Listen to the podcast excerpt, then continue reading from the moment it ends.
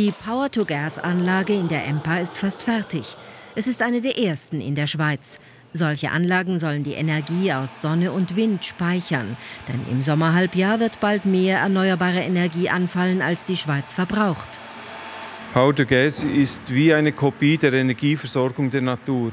Die Natur kommt völlig ohne fossile Energie aus. Sie braucht nur Wasser, Sonnenlicht und CO2. Und das wollen wir mit diesen technischen Anlagen hier nachbauen.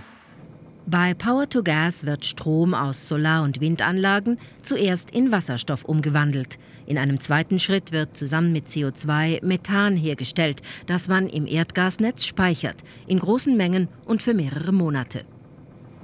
So wird der ganze Strom aus erneuerbaren Energien gerettet, das Stromsystem flexibler. Aber noch ist das Verfahren zu teuer.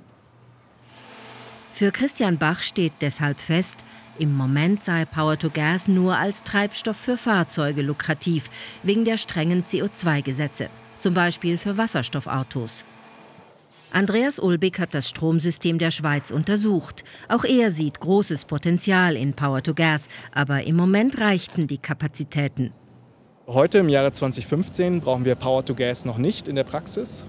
Äh, wir haben genug Flexibilität im Stromsystem, um mit den Schwankungen von Solaranlagen und Windenergie umzugehen.